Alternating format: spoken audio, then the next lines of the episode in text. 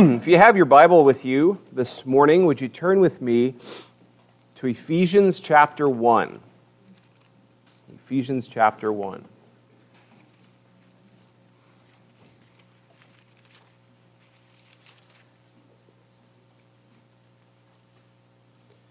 And I'm going to pick it up at verse 15. Ephesians chapter 1, verse 15.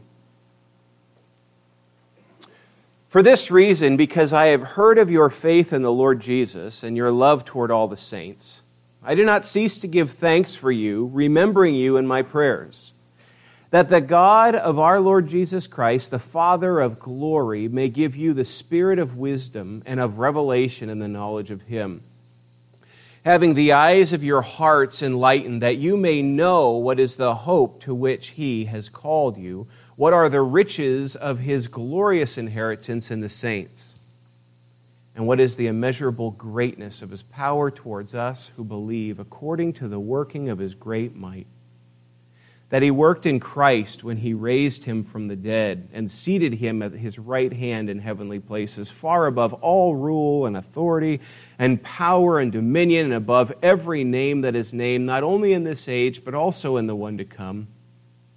And he put all things under his feet and gave him as head over all things to the church, which is his body, the fullness of him who fills all in all. And you were dead in the trespasses and sins in which you once walked, following the course of this world, following the prince of the power of the air, the spirit that is now at work in the sons of disobedience, among whom we all once lived in the passions of our flesh, carrying out the desires of the body and the mind, and were by nature children of wrath like the rest of mankind. But God, being rich in mercy, because of the great love with which He loved us, even when we were dead in our trespasses, made us alive together with Christ. By grace, you have been saved. Our Father in heaven, Lord, I ask for your blessing on this study this morning. Father, I pray that it would be beneficial, it would be helpful to the saints. Father, that it would bring also a sweet refreshment to the body of Christ. For Lord, I pray that I pray that none of us here are wanting to play some sort of religious game to fool people. But, dear God, that this would be truly a desire in our hearts to be a people that are holy, a people that are in Christ, a people that are wanting to share the good news of the Lord Jesus. And that, Father God, you, you would be pleased at this assembly. So, Lord, please, as you always do, would you grant me grace today as I open your word? In Jesus' name, amen. Most of you know my background is a church going individual. I, I don't have a single memory that does not involve attending church and being part of a local church. It's, it's, the, it's my background. Um, I was raised in church, raised by Christian parents. Um, good churches. I'm not one of those that is uh, um, seeking to be de-churched or anything of that nature. I, my memories are sweet, and I love um, those who were my, my pastors, and I praise God for the local church. I was telling the kids this morning that just about every really sweet memory that I have has some kind of connection to the church of the Lord Jesus Christ. The interesting part is that to particularly the local church of the Lord Jesus Christ. I'll get to that in just a second. But I wanted to say something before I jump into this message, and it's just my observation of our culture church culture and unsaved culture. It seems to me that commitment has fallen on pretty hard times in our culture. In many ways.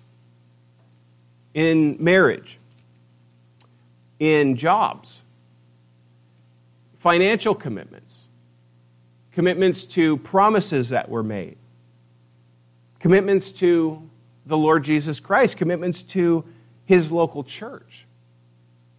It seems that there's something going on and has been going on for some time. It's probably something innate that's always been there, and Dan's just picking up on it. That we want to keep our options open, and it's hard to say, yeah, I'm all in. Regardless of what happens, ship goes down, I go down with it. I want in all the way. I don't hear that as much. I don't see that as much. Years ago, I remember hearing somebody wanting to change their, their um, wedding vows to, instead of death do us part, to as long as love shall last. yeah, that's what I said too. what, what does that mean? Who decides that? I mean, there's just a million questions that come. It just sounds like somebody saying, Well, I don't want to commit. What else can we say? Commitment's fallen on hard times. And so I'm talking about church membership this morning the elders thought it wise, and, and, and as we talked about it, we thought, yeah, we should do this since we're doing a membership class. We haven't had a church membership class for two years. And now we're wanting to hold one, and we thought, you know, uh, uh, some explanation of why we hold to biblical church membership. And by the way, when I say church membership, I'll get into this in just a second. I mean specifically membership to the local church. Um, it felt like we should, we should spend some time at the pulpit on this subject. Um, before we put a sign up sheet out there for folks to attend. So that way you know what you're getting into if you so desire to become a member of Pacific Coast Bible Church. Um, I know when the world hears church membership, they put it right up there with membership to um, a different club or a bowling league or something along those lines. So when you say, Yeah, I'll be a member, really what you're saying is, Yeah, what dues do I have to pay and what benefits do I get and how often do we meet? Well, that's a far cry from what I'm about to share with you this morning. A far cry.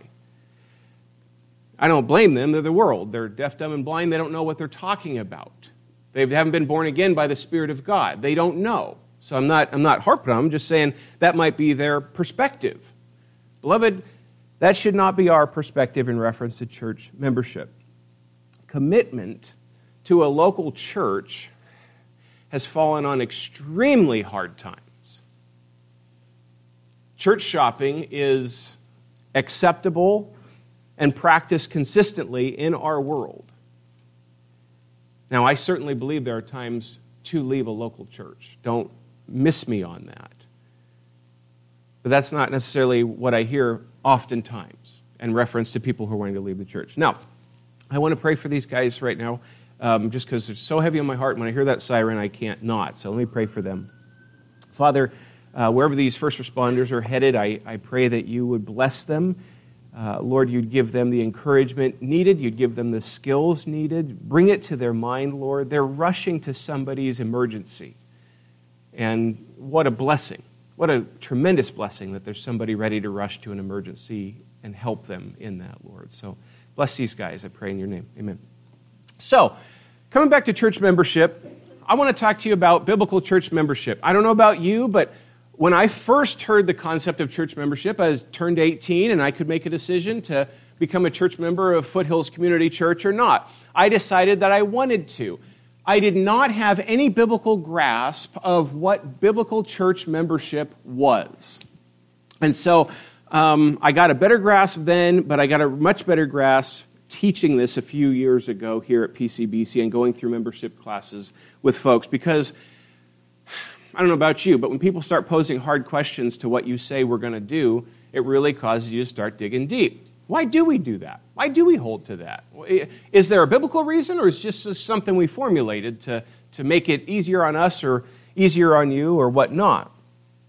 Well, first off, let me just make this statement about what is the church, the ecclesia, the called out ones. You are called out from the world, this word church. Used in two different ways in your New Testament the universal church or invisible church, and the local church or visible church. So, track with me real quick. This is, I'm doing a little bit of housekeeping to get to church membership. The universal church is made up of all believers throughout history, all believers throughout time. Every single person who will be in heaven is the universal church or the invisible church. Um, brothers and sisters in Kenya, brothers and sisters in Washington, brothers and sisters in Europe, brothers and sisters who were alive in the 1600s. They're all a part of that universal church. My grandfather is part of the universal church. He's with the Lord now. My father is part of the universal church. He's in Washington, and I stand here. We are all a part of that invisible universal church. All believers everywhere and for all time. How does one join this church? Well, it's made up only of true believers that have been born again by the Holy Spirit's work of regeneration. So it's only made up of true believers, those who have been genuinely born again by faith in the Lord Jesus Christ. The Spirit of God makes them new. This is all those who will be in heaven, as I said earlier. They're joined by faith in Jesus Christ and his atoning sacrifices. Now, the sacrifice. As you go to the New Testament, you see a few places where the term church is used in reference to the universal church. Um, let me just give you those to jot down. Uh, you'll see that in Ephesians chapter 1, as I was reading 22 through 23, chapter 5, verses 25, and Acts 2, verse 47. I'm not going to turn to those right now, but I just want to say there's a few spots throughout the New Testament where when it makes reference to the church, it's speaking of every single believer, true saved people. Um, when we hear about Jesus saying, I will build my church, that doesn't mean he was doing a church plant in Jerusalem. That means what, he was, what he's saying is, I will build, I will bring dead, to, to, dead people to living people, spiritually speaking. I will build this kingdom. So you see that but it's not the majority of the use in the New Testament. The majority of the use in the New Testament is in reference to the local church. You'll see, and the thing is, I, am not even going to unfold a bunch of passages in front of you on this because the fact is it's everywhere. To the church that is in Corinth, to the church that is in Ephesus. We even hear in the New Testament numerous times to the church that's in your home. And you see this over and over and over. I find it very fascinating, beloved. The Bible does not have the concept of a Lone Ranger Christian who's apart from the body of Christ. It's not there. I don't see it in the scripture. Now, Dan, are you saying that you have to be part of a local church in order to be saved? No. What I am saying is, as I search through the New Testament, I don't see Christians saying, I'm good without the body of Christ. You, don't detach it. You're the called out ones. Called to what? Called to Christ, but also called to his church. Now, here's where it gets tricky. Local, visible church is made up of believers and unbelievers. I've been a pastor for 16 years, and one thing I have learned is that attending church does not mean born again took 16 years for me to get through that thick skull. But it's the reality. Unsaved people can be in the church, they can make a false profession of faith and truly not be saved. They can attend, they can play the game, and really not know the Lord Jesus Christ. As John says in 1 John, they went out from us to show that they were never of us.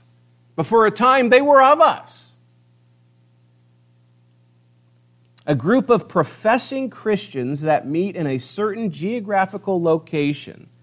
Uh, a term that Raj uses often is the expression of the body of Christ in Pacific City. And I kind of like that terminology because, um, don't tell Raj, he'll go crazy with that. But um, I like it because what it's doing is connecting, it's not, it's not separating the universal from the local. It's saying, no, the local is a part of the universal and the universal is present geographically in that particular spot, local.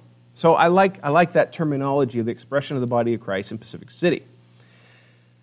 This local church is made up of elders, deacons, and the congregation. Philippians 1 1.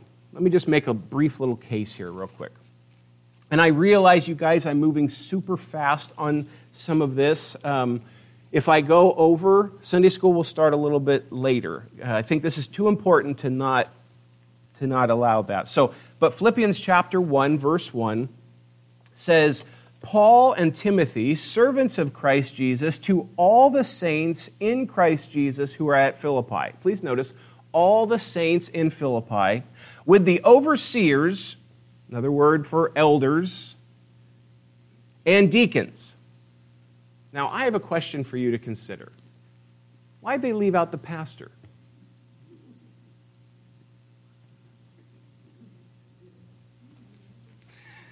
they didn't. The New Testament's uh, polity is a plurality of elders and deacons serving with the elders, the congregation. That's the biblical model. Now, that's for another sermon, and we'll touch on that at some point. Now you go, Dan, aren't you, aren't you the pastor? Let me just say very lovingly but clearly, I am one of the pastors of Pacific Coast Bible Church. Dennis, Mitch, and Roger are my fellow elders, my fellow shepherds in this local assembly. I get the gig full time, and I love that. But we are all elders in this local church called to shepherd this body. I think that, I don't know if I've ever said this publicly or not, but now I got your attention by saying that. Um, honestly, I think one of the main reasons for pastoral burnout is a denial of the plurality of elders in a local church. You put too much weight on one guy, he was never meant to take all that, and it can go to his head, and either he the, the fruitfulness and everything goes well, he can shoot himself with that, or purely just exhaustion because all of it, all the pressure falls on one individual. You will not find that in your Bible. And yet our culture presses it super hard. So, local church is made up of leadership, elders and deacons, and the congregation. The majority of the New Testament's usage of this word is in reference to the local assembly. And I can't, I can't hit that hard enough because it's a note that we may not think about as often. When we think of the church, we may think of the universal church, which is great and glorious. But the usage in the New Testament most often is in reference to a group of believers meeting in a particular geographical location with elders and deacons uh, in leadership and the congregation under that leadership. I just challenge you. If, if, that, if that feels different, or if that's different from your church background and it's hard to swallow, um, I, I mean, I'm more than happy to talk with you about it, so are the elders, but I would just encourage you read the New Testament and look to find out what a church polity looks like from the pages of the Word. Um, all right, so how does one join a local church? Well, before I go uh, any further, I want to touch on what some poor motives for church membership. And I don't mean by the folks becoming members, but by the folks who are um, seeking to pursue membership, so the leadership. These are some poor motives, and perhaps, beloved, maybe you've tasted this somewhere. I pray with all my heart you haven't tasted it here, but perhaps this is something that you've seen, heard of, or experienced. Church membership is not a method derived by man in order to get more money from quote unquote members. Now, as a believer, that's laughable to me.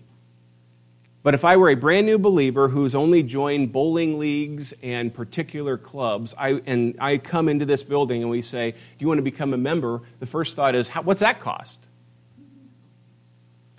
Um, that, that is not anywhere here. Now, generosity of the believer, a desire to give to the local church, so on and so forth, all that is biblical and right and good, and I would support that in full.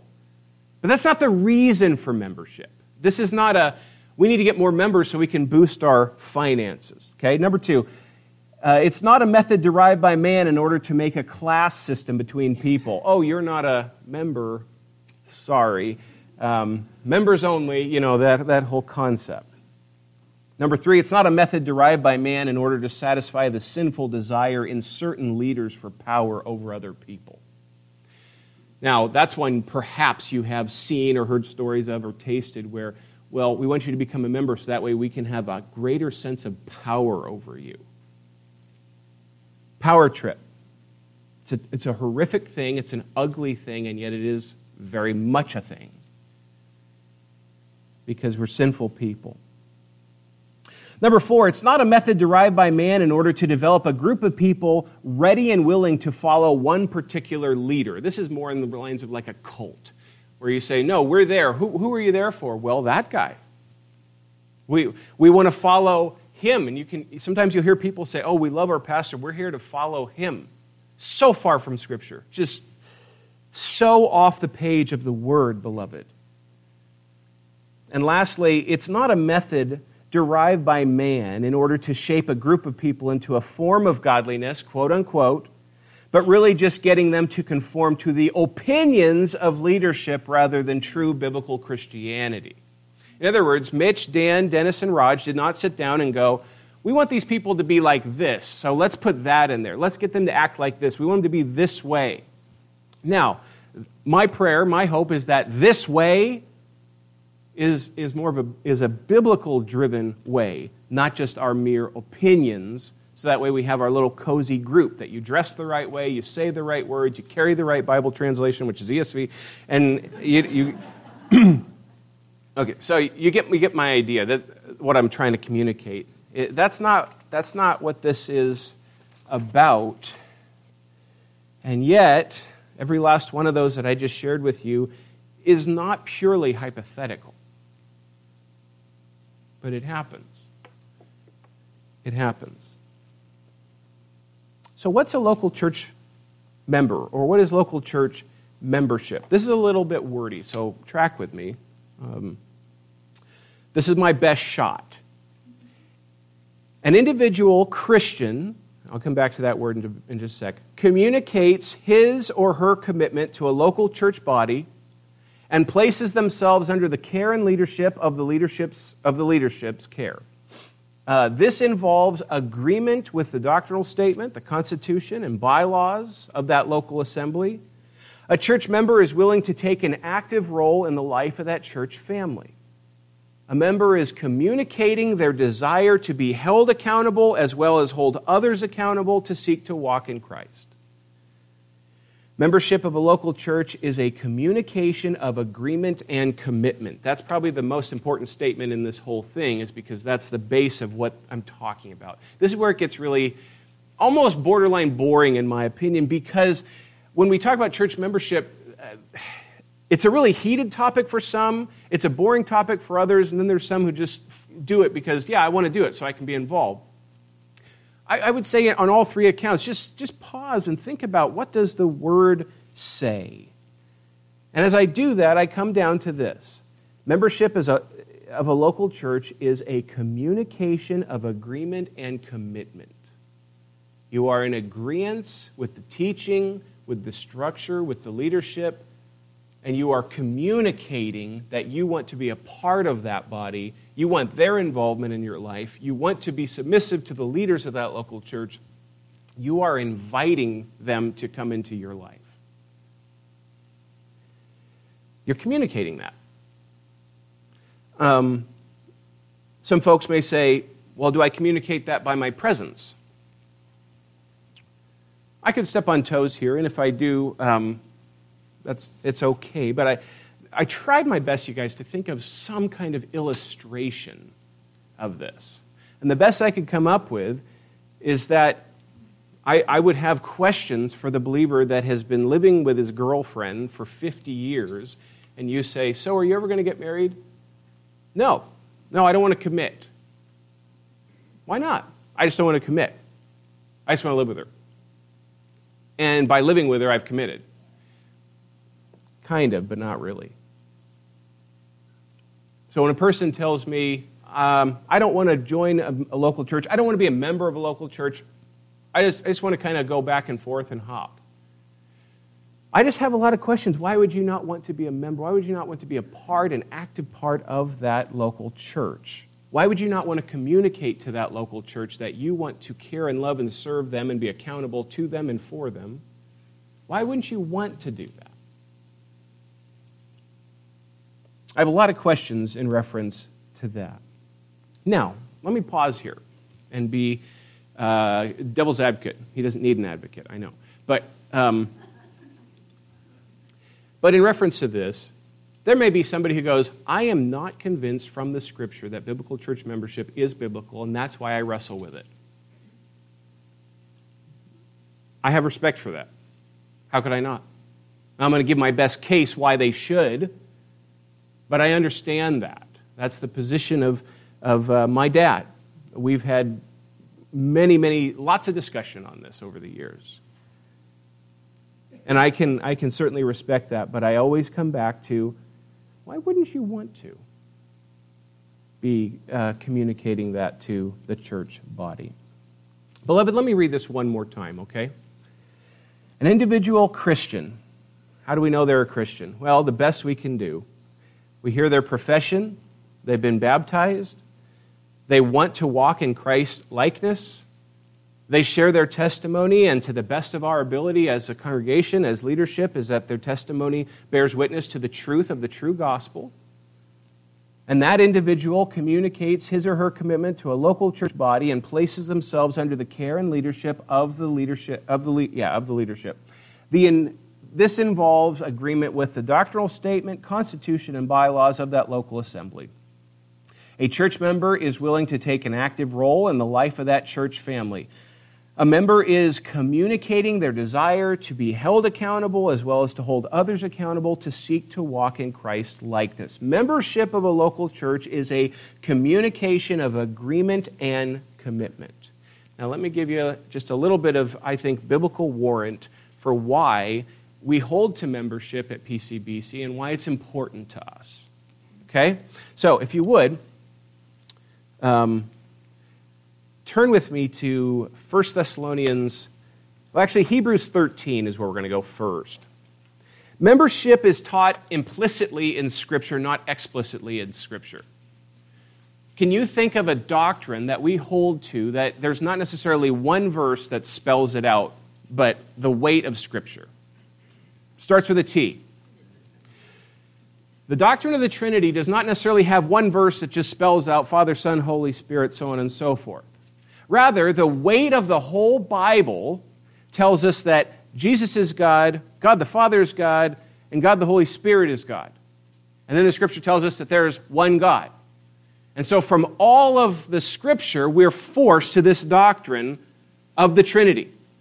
I say forced in the sense of the weight of the Bible pushes us to that, not in that we don't want it, but that's what the weight of Scripture does. There's actually many doctrines that we land on by the weight of what the whole Bible has to say, not necessarily one gotcha verse.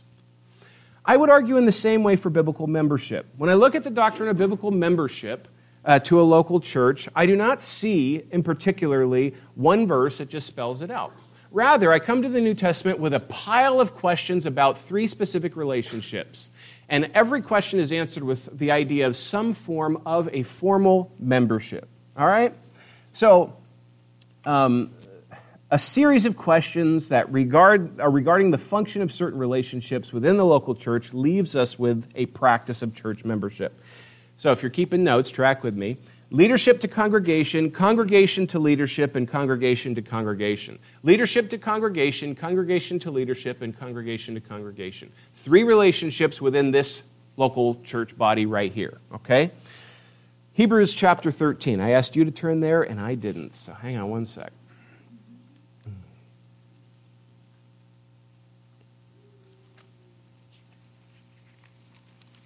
It's in the New Testament, isn't it? Hebrews 13, 17 says, Obey your leaders and submit to them, for they are keeping watch over your souls as those who will have to give an account. Let them do this with joy and not with groaning, for that would be of no advantage to you. 1 Peter chapter 5. I'm doubling these up as kind of a combo set of passages. 1 Peter chapter 5 verse 1. So I exhort the elders among you as a fellow elder and a witness of the sufferings of Christ, as well as a partaker in the glory that is going to be revealed. Shepherd the flock of God that is among you. That is among you. That is among you. Exercising oversight. Not under compulsion, but willingly as God would have you not for shameful gain, but eagerly, not domineering over those in your charge. Those in your charge, but being examples to the flock. And when the chief shepherd appears, you will receive the unfading crown of glory. Likewise, you who are younger, be submissive to the elders. Clothe yourself, all of you, with humility toward one another, for God opposes the proud but gives grace to the humble. Now, here's some questions that I wonder if, you if you have considered. I hope you have. In Hebrews 13 17, who's the your? Hebrews 13, 17 says, Obey your leaders. How do you know who your leaders are? Number two, how do you submit to them if you've never communicated your desire to do so? We call this a define the relationship moment. That's really what membership is, is you're defining this is who I am, this is where I am, this is how I am committed, and I want to be here under your leadership. So this is congregation to leadership, okay? So how do you know who your leaders are? Number three, how does someone obey the commands of the New Testament in regards to leadership if they have no set elders in their life? You think about the scripture, you think about 1 Timothy 3, you think about the book of Titus, you think about all the passages that make reference to church leadership and the congregation's response to the church leadership. The question is posed who are the, those elders? Who, are, who is that church leadership in your life? So that way, all these commands in the New Testament in reference to the congregation, to the elders, who are they? And if that's a flippant answer in the sense of, well, it's whichever church I'm attending that Sunday, I don't see that in the New Testament. I see a specific, clear, communicated relationship between the leadership of that local church and the congregation. And without some sense of formal leadership, and I know the word formal is icky, but that concept of communicating what is going on and communicating the nature of that relationship is vital in order for you to say, those are our elders, those are our leaders spiritually. Okay, so leadership to congregation. Remember the passages we just read 1 Peter 5 and Hebrews 13. Who's under their charge?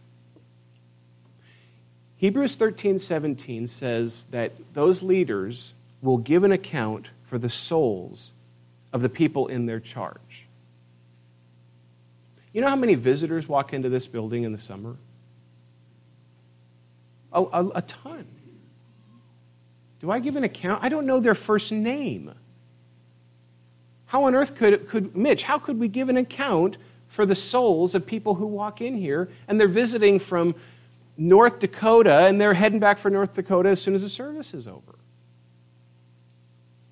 Beloved, there has to be a communication of who that flock is. And please notice this is why he says, Shepherd the flock that is among you. A particular body of believers in a particular location who have communicated their agreement and their desire to be under that leadership.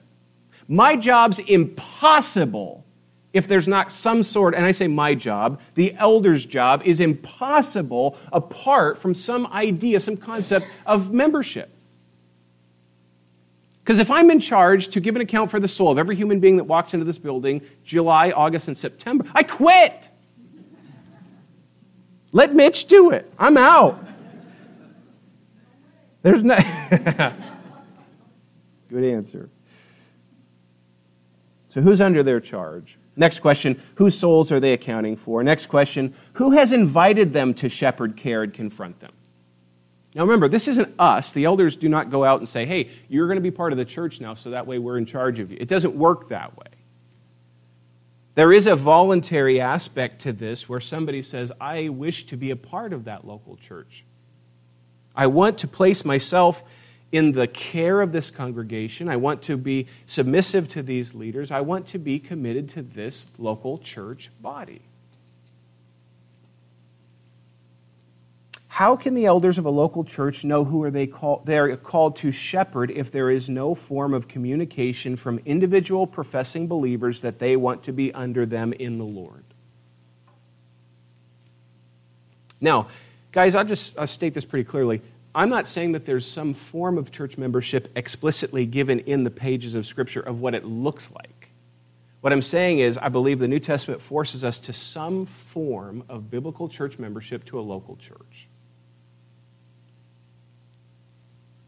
Thirdly, congregation to congregation. How are spiritual gifts utilized apart from a local church? Now, I'm not saying that we can't at some point use our spiritual gifts in light of the life of somebody who's on the other end of the world who's a believer. But what I am saying is the New Testament, when it speaks of spiritual gifts, when it speaks of all the commands to love one another, serve one another, all those commands, the concept that's usually surrounding it, the context, is the local assembly that you're a part of. Like I said, guys, the concept of a Christian apart from the local church in the New Testament, you can't find it. This is God's design. Nobody came up with this. This isn't some man who said, I got an idea, we'll have a universal church and then a local church. No, this is God's design. God is in this. The Apostle Paul, under the inspiration of the Holy Spirit, is the one who came to Timothy and said, This is what the elders, the leadership should look like, and the congregation should look like. This gets so fuzzy in our weird world of non committalness that it, it leaves us with a bunch of people helter skelter running all over the place. And all these beautiful commands in the New Testament about the believer's relationship to the local church is lost.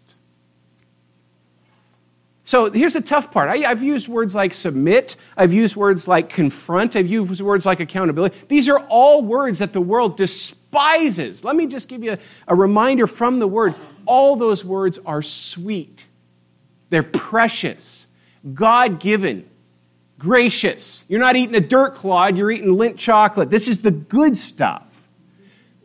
Being confronted is for your good, confronting is for the good of the body. Being submissive to godly men who want to be submissive to Christ is a good thing. Church membership is not an ugly thing. I'm not selling you a lemon. I'm telling you this is God's design. This is a good design, it's a gracious design.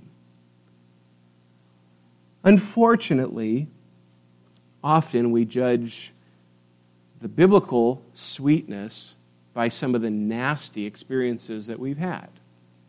Don't do that. Don't take the fallen, broken system because of man's sin and then say that's what's wrong with church members. No, no, let the word drive. Let the word drive, not man. And, I, and that goes for us too, where Mitch Dennis and I, where we blow it tremendously, we own that. But know that our heart is sincere. We are truly seeking to follow the Lord. How are spiritual gifts utilized apart from the local church? Day in, day out, where I'm really going to be seeing a lot of my spiritual gifts used is in this building with you. It's the same for you. It's not tied to this building, but that is where we will see it most often. The Bible has no concept of a Christian who is a lone ranger with no connection to the local church. Have I said that yet? How does the congregation know who has requested accountability, love, care, etc. from them? And when you become a church member, who are you committing to? See, this is what's so cool is that when you become a member of a local church, yes, you're communicating to the leadership, but you're also communicating to the body. You're saying to this body, I'm with you. I am in Christ and I want to be here with you. I want an active role in being a part of this local church for the benefit of you. For the benefit of me too, but I also want to be here for you. Church is not where we go to soak up the goodness, it's where we show up to help give better goodness to other people. That's what we've missed, by the way. Sideline, bit of a soapbox. But I think a massive, massive blunder in the church in America is we have started to see church, and I say church, the church services, as our entertainment rather than the gathering of the saints.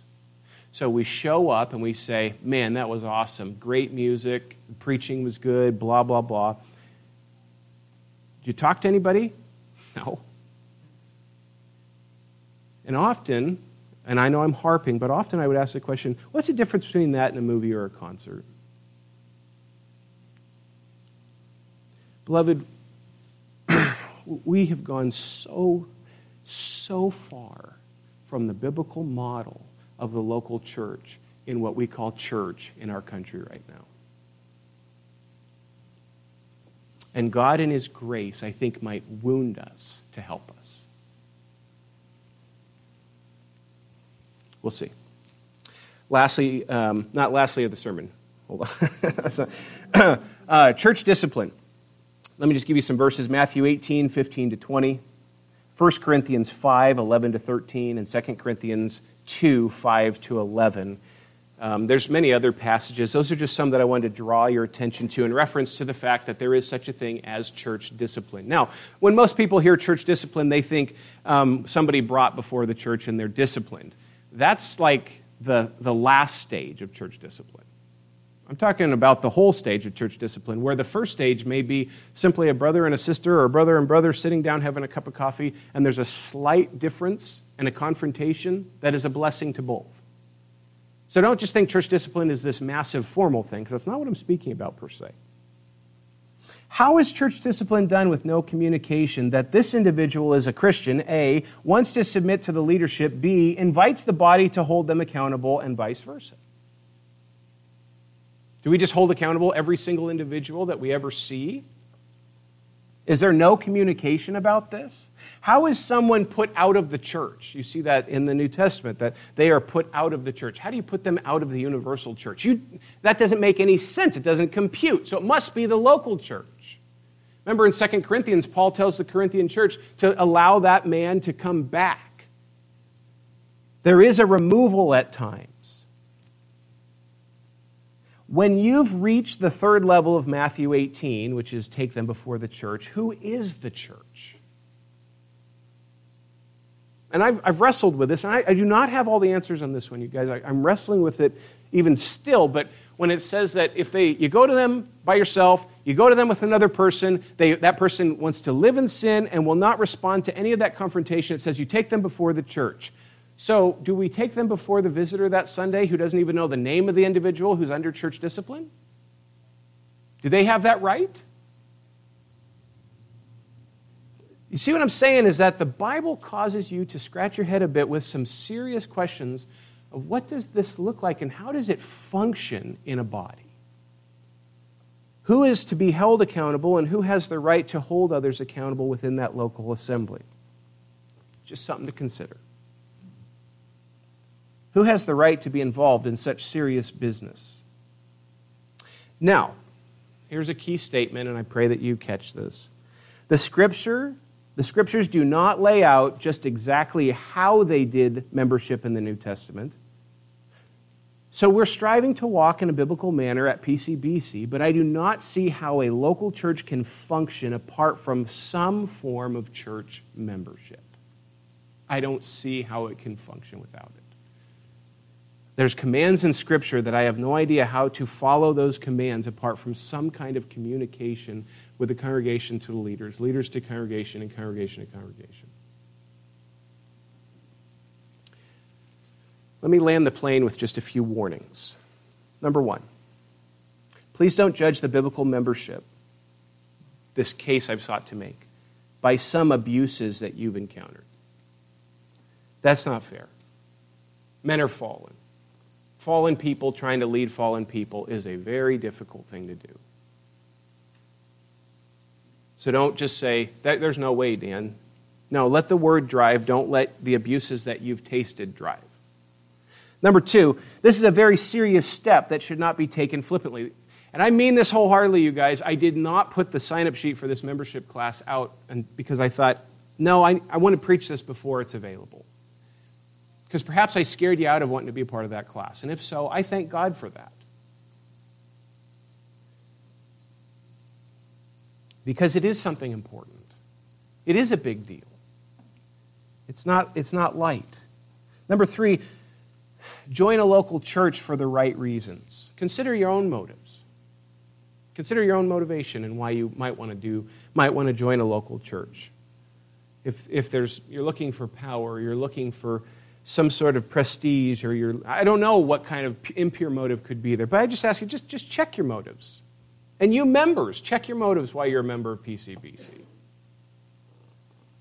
Number four, if you find yourself in clear disagreement with the doctrinal statement, constitution, etc. of PCBC, or if you really wrestle with the whole concept of church membership, but you still wish to attend PCBC, I'm officially inviting you to stay. Of course, you're welcome here. More than welcome to be a part of PCBC. I would just ask why you wouldn't want to commit to this local church. Apart from the reasons that I've laid down, I would just want to know why. Why wouldn't you want to commit to the body of Christ in this local assembly and have an active role here? And lastly, perhaps you're fairly new to PCBC and would like to wait a bit. That would actually be our preference, the elder's preference. Give it some time. Give it some time. You don't want to just meet the girl and get married that afternoon, although I've heard that happen. Give it some time to get to know PCBC a little bit. So, last, lastly, and I mean that the conclusion, what's the purpose of all this? And I could have started with this or I could have ended with this, and I decided to end with it. What's the purpose of all that I've shared with you today? The goal in this practice, and I mean this as, as sincerely as I know, is, pro, is to protect and preserve the holiness, purity, and growth of the body of Christ. I mean spiritual growth. To protect and preserve the holiness, purity, and growth of the body of Christ. Our desire is for a holy people who are growing in godliness as they pursue the lost world with the precious news of the gospel. And ultimately, we wish to be people who are bringing glory to Christ. So, beloved, my, my request, my challenge to you is just think about what I've shared with you. If you disagree with me or with the elders, that's, that's fine. It's not the first time. But at least consider some of these points.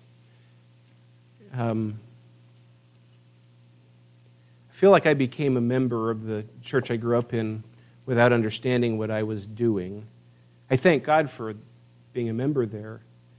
But I just would like for you to have your eyes wide open in making that decision or in not making that decision. If you, cho- if you signed up last week and you want to cross your name out, please. I mean, I, be wise in this. It's too important to just do quickly without thinking about it. We take it extremely seriously. Um, Sunday school will start at 12:15 or 11:15, 12:15 at 11:15. So let me let me pray. Father, thank you